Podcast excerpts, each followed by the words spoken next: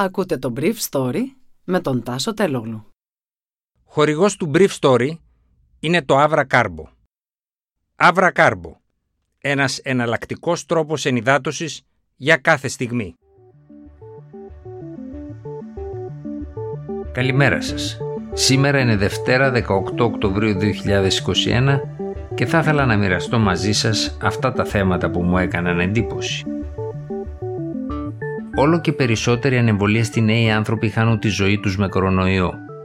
Έκκληση της αναπληρώτριας Υπουργού Μίνας Γκάγκα να ξαναρχίσει η συζήτηση για τα εμβόλια. Εσλέμ του Ρετσί δεν είναι η δουλειά των επιστημόνων να κρίνουν τους ανεμβολίαστους. Πράσινοι και ελεύθεροι δημοκράτες κονταροκτυπιούνται για το Υπουργείο των Οικονομικών στη νέα γερμανική κυβέρνηση που είναι πιο σημαντικό για την κλιματική αλλαγή από το Υπουργείο για την κλιματική αλλαγή. Η αναπληρώτρια Υπουργός Υγείας Μίνα Γκάγκα θύμισε το Σαββατοκύριακο ότι παρά τον μικρό αριθμό των ανθρώπων που εξακολουθούν να χάνουν τη ζωή τους από κορονοϊό στα νοσοκομεία της χώρας, όλο και περισσότεροι από αυτούς είναι νέοι. Χάσαμε 28χρονο από κορονοϊό στην Κομωτινή. Είναι ο τρίτος 20χρονο που χάνουμε αυτή τη βδομάδα, ανέφερε η κυρία Γκάγ. Καταλαβαίνω ότι πολύ φοβάστε και έχετε απορίες. Επικοινωνήστε μαζί μας με γιατρούς και το Υπουργείο. Θα απαντήσουμε στις απορίες σας και θα συζητήσουμε τους προβληματισμούς σας, κατέληξε. Θα δώσω σύντομα μια αποκλειστική τηλεφωνική γραμμή και ψηφιακό τρόπο επικοινωνίας μαζί μας. Είμαστε εδώ για σας. Την ίδια ώρα ο πρόεδρος της ΚΕΔΕ, Δημήτρης Παπαστεργίου, που είναι και δήμαρχος στα Τρίκαλα, έκανε μια ανάρτηση με την οποία έκανε γνωστό ότι ένας συνυποψήφιός του, τότε 22 ετών, τώρα 29, έχασε τη ζωή του στην πόλη από τον κορονοϊό. Ο Παύλος, έγραψε ο κ. Παπαστεργίου, ήταν ο νεότερος υποψήφιος που είχα, τότε μόλις 22 χρονών.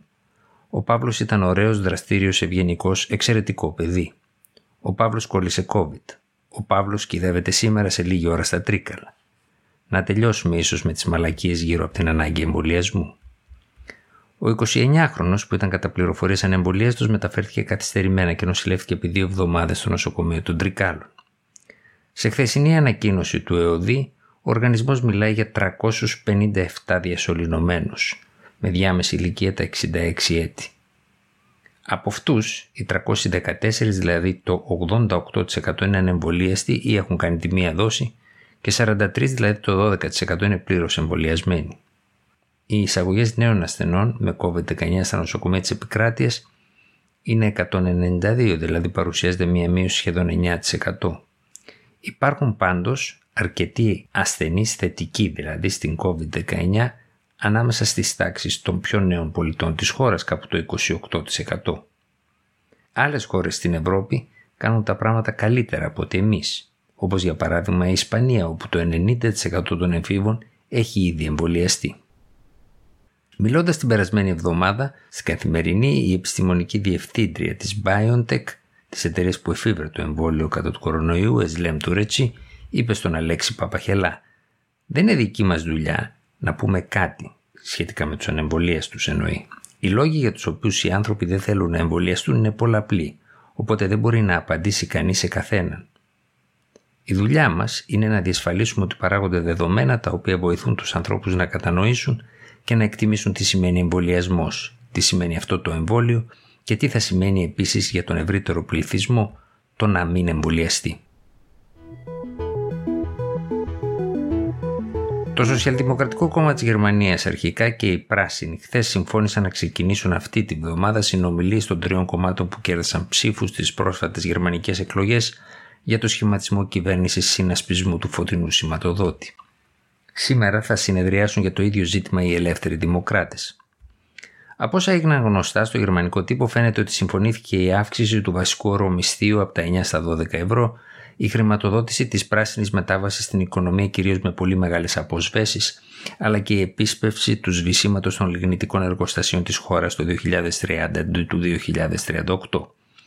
Επίσης οι ελεύθεροι δημοκράτες δέχτηκαν την πιο γρήγορη κατάργηση των κινητήρων εσωτερικής καύσης στα αυτοκίνητα, αλλά επέβαλαν το να μην υπάρξει τελικά όριο ταχύτητας στους γερμανικούς αυτοκινητοδρόμους.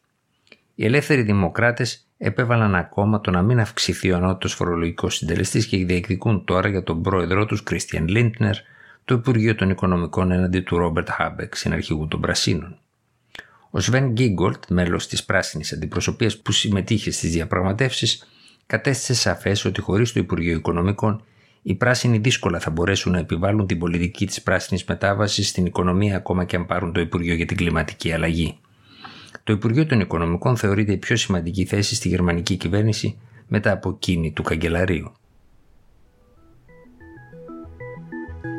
Ήταν το Brief Story για σήμερα Δευτέρα 18 Οκτωβρίου 2021.